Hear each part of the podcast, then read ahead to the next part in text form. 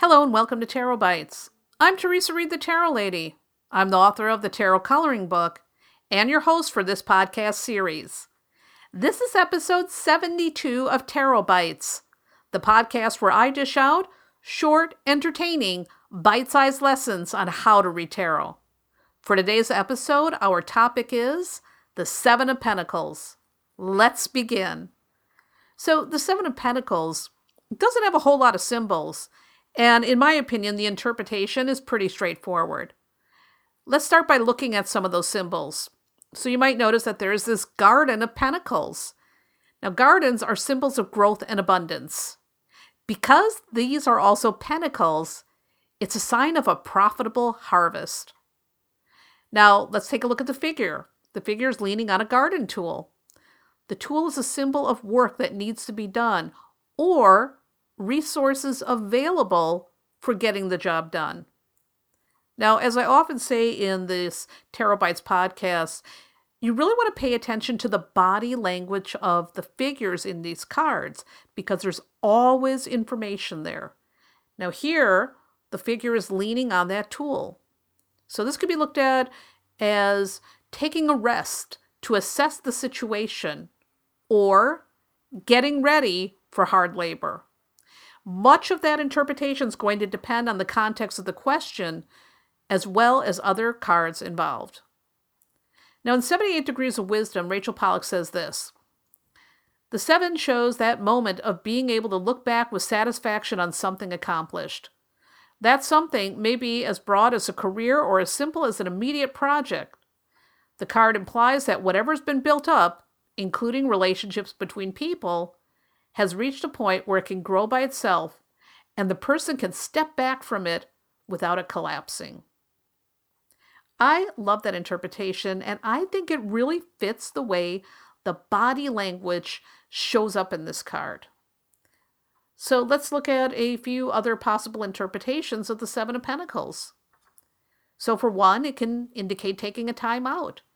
You know, perhaps it's time for a coffee break or stepping back from a project to see where you still need to do the work. Now, this card can also indicate it's time to get back to work. Although there is growth, there is much work still left to be done. The Seven of Pentacles can also indicate a need to be patient. The results are coming in, but they're slow, coming in slowly. The seeds have been planted and the harvest is coming along just fine, so relax. The Seven of Pentacles can also indicate the rewards and satisfaction that come through hard work or meaningful work.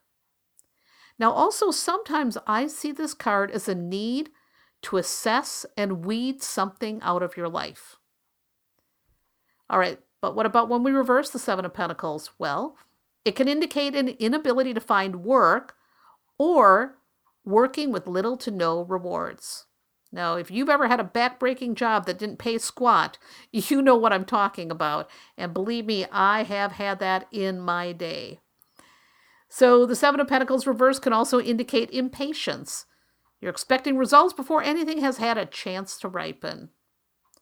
It can also indicate the anxiety that comes when a job or project isn't going as you hoped. And in some cases, the Seven of Pentacles reverse can indicate laziness or an unwillingness to finish the work you started. So, how might you embody this card? Very simple. The next time you're doing your work, take a minute to examine what you're gaining from your job. Now, that might be a steady income and benefits, or a chance to polish your skills. Look at what you have to gain from the work that you're doing, even if it is simply the chance to be at work. All right. So that wraps up this episode of Tarot Bites. And remember, you can check out lots more tarot goodness on my website, thetarotlady.com.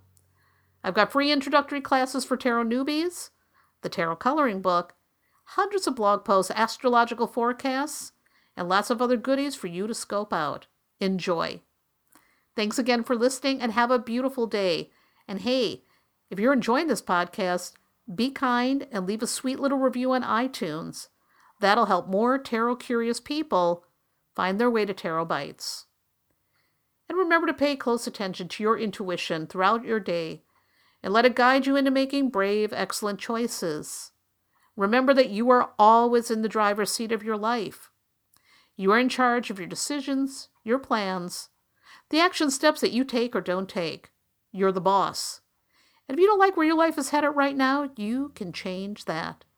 Nothing is ever fixed in stone. The tarot cards tell a story, but you write the ending.